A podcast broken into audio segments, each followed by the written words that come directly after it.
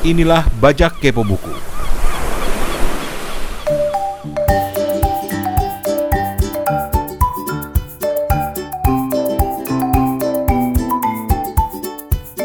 Halo, selamat datang di Baca Kepo Buku bersama saya Andreas Nova dari Coba Baca Podcast. Dan di episode kali ini saya ingin membagikan pengalaman membaca buku Puasa Puisi, sebuah buku puisi karya Widya Mareta yang diterbitkan oleh Indonesia Tera pada tahun 2021 buku puisi ini menurut saya sangat menarik untuk kita bicarakan karena buku puisi ini adalah buku puisi debut dari Widya Mareta dan masuk shortlist kategori puisi Kusala Sastra Katulistiwa tahun lalu yang notabene salah satu katulistiwa itu adalah salah satu penghargaan bergengsi di bidang kesusastraan Indonesia. Dalam shortlist kategori puisi sendiri, Widya Mareta bersaing dengan nama-nama besar seperti Joko Pinurbo, Raidu Basa, Aslan Abidin, dan Muhammad Ahan Mansur yang pada akhirnya meraih kusala sastra katulistiwa untuk kategori puisi tahun lalu.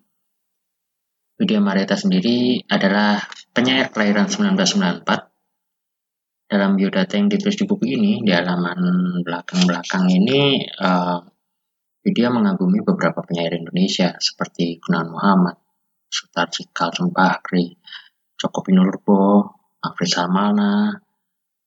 Nah, memang dari beberapa puisinya ini saya baca cukup terasa pengaruh beberapa penyair ini yang saya sebutkan tadi namun entah kenapa rasanya itu nggak nggak kental banget nggak kelihatan banget kalau ini mirip Chopin ini seperti Sutarji ini seperti Afrizal um, misalkan judul puasa puisi yang menjadi uh, judul bukunya. Saya kira ini uh, ada pengaruh Chopin menurut saya. Mungkin bisa jadi karena Chopin sendiri pernah mengeluarkan karyanya Selamat Menunaikan Ibadah Puisi dan puasa puisi sendiri bukanlah salah satu judul dari 44 puisi yang ada di buku ini. Jadi sepertinya setelah saya baca-baca itu puasa puisi ini kayaknya ngambil dari sebuah frase yang nyempil di puisi berjudul rekreasi di bagian ini. Tulislah puisi, kata Tuhan sambil tersibuk. Maaf, aku sedang puasa dari puisi. Kayaknya sih ngambil dari situ. Seperti yang sempat saya singgung di atas, um, puisi-puisi Widya Mareta ini banyak dipengaruhi oleh penyair-penyair yang dikaguminya. Tapi nggak terlalu kental rasa pengaruh dari penyair-penyair tersebut.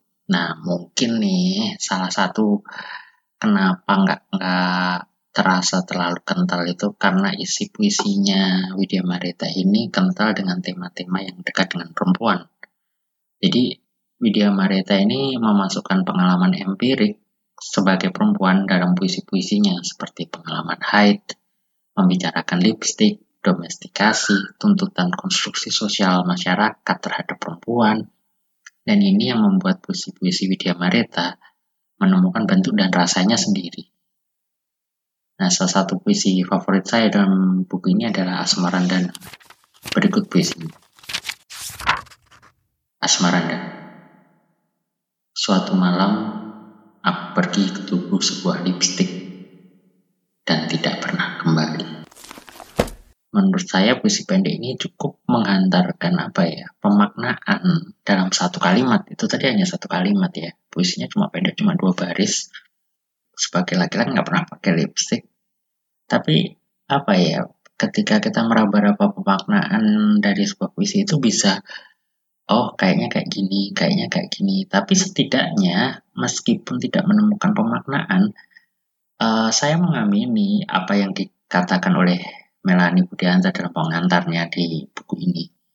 Nikmati permainan katanya, keliaran imajinasinya, sensasinya ketika bunyi, rasa, bau, dan sensasi indramu diajak berkelana karena menurut saya puisi ini kalau ibarat rumah ya, kalau puisi itu kita ibaratkan sebagai sebuah bangunan, Asmarandana itu adalah tugu, tetenger kalau orang Jawa bilang.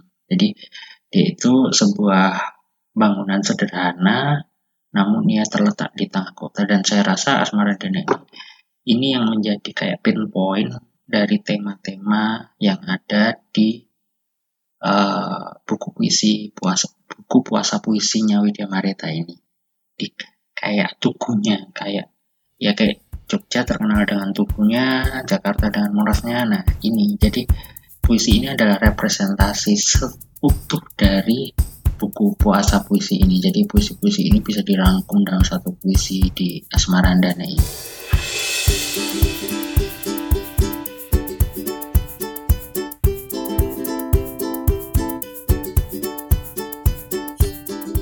Uh, satu puisi lagi yang aku suka itu adalah um, seorang anak yang mati setiap hari. Judul di halaman 11 ini ini menurut saya uh, keren karena nggak nggak sekedar dekat dengan perempuan tapi bagi saya yang sebagai pekerja karyawan kantoran gitu juga bisa merasakan apa ya apa yang tersampaikan di puisi ini saya bacakan seorang anak yang mati setiap hari Hari bertunas menjengkal cuaca. Di atas aspal, ingatan mengental. Tahun-tahun berlalu tak kenal jadwal. Sebagai produk jalanan yang dibesarkan tanpa hangat susu, aku merentang lengan dari iba ke iba. Saat orang-orang menjajakan khotbah, aku menjual legingan untuk jadi pelengkap jam-jam suntuk di balik kendaraan atau sekedar hiasan pada jam makan malam di bawah tenda. Dari lalu lalang pengambil kota beraburan teriakan. Berbanggalah kaum yang miskin. Mereka bicara dengan Tuhannya lebih sering. Sepenggal lantunan tersaji di antara piring-piring, juga pada jeda arus mesin dengan deru nyaring. Aroma receh mengepul dari tangan-tangan pasangan muda. Ibu-ibu yang kerap bertarung dengan kenaikan harga atau mahasiswa yang mengepal masa depannya dalam bentuk tanda tanya. Terkadang tak kutemukan apa pun dari karyawan yang sapunya tercekik struk pembelian kopi. Pesohor yang duduk manis di belakang kursi kemudi atau gadis-gadis yang selalu cantik matanya sebelum dihamili teknologi. Gemericik logam beradu suara dinamo, nyeri terjahit di ujung tumit, udara berporos, tubuh musim menelannya seperti gerusan kapur. Ketika malam mulai berubah jadi susunan domino, kulepaskan isi rusuk lalu membawanya ke ambang dapur yang mengantuk. Ambillah sekerat jantung kubu, peredam basah perut yang tak lagi ku mengerti. Bulan mulai kendur di kerai jelaga, bersama malaikat maut yang selalu menukik di atas kepala. Kali itu aku hanya menyadari Ajal paling sakit adalah saat kau harus selalu bersiap terbangun lagi setiap pagi untuk menekuni sisanya.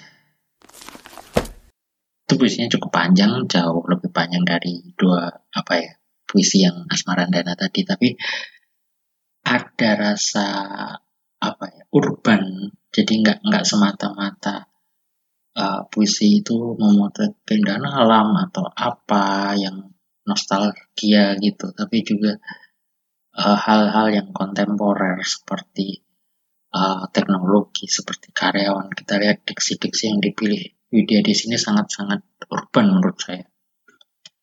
Nah, uh, sebagai penutup buku puisi ini menurut saya adalah buku puisi yang oke okay banget untuk ukuran karya debut. Dan aku berharap banget uh, banyak lagi penyair-penyair yang muncul dengan kualitas ya setidaknya setara lah atau bahkan jauh lebih baik. Baik perempuan ataupun laki-laki penyair perempuan penyair laki-laki. Um, buku ini itu meski puisi-puisi di dalamnya kental dengan tema-tema yang dekat dengan perempuan tapi cocok juga untuk dibaca laki laki-laki untuk lebih memahami perempuan dari sudut pandang perempuan. Nggak dari sudut pandang kamu aja yang cowok-cowok. Atau mengutip kredo perempuan yang mengakhiri buku ini perempuan adalah mereka adalah sihir tanpa satu lafalan mantra dan sekian pengalaman membaca puasa puisi karya Widya Mareta yang saya bagikan di segmen Baca Kepo Buku. Dari studio Coba Baca, Andreas Nova undur diri. Sampai jumpa, sehat-sehat semuanya.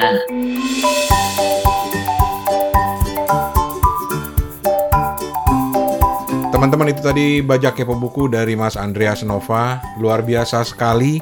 Saya suka sekali uh, puisi-puisinya Widya Mareta ini dan diulas dengan bagus banget apalagi ada pembacaannya. Tadi bagian terakhir yang puisi terakhir itu itu buat satu visual banget keren banget. Thank you mas. Saya pasti akan beli bukunya dan akan membacanya kembali. Terima kasih sekali lagi mas Andreas Nova. Ditunggu bajak kepo buku berikutnya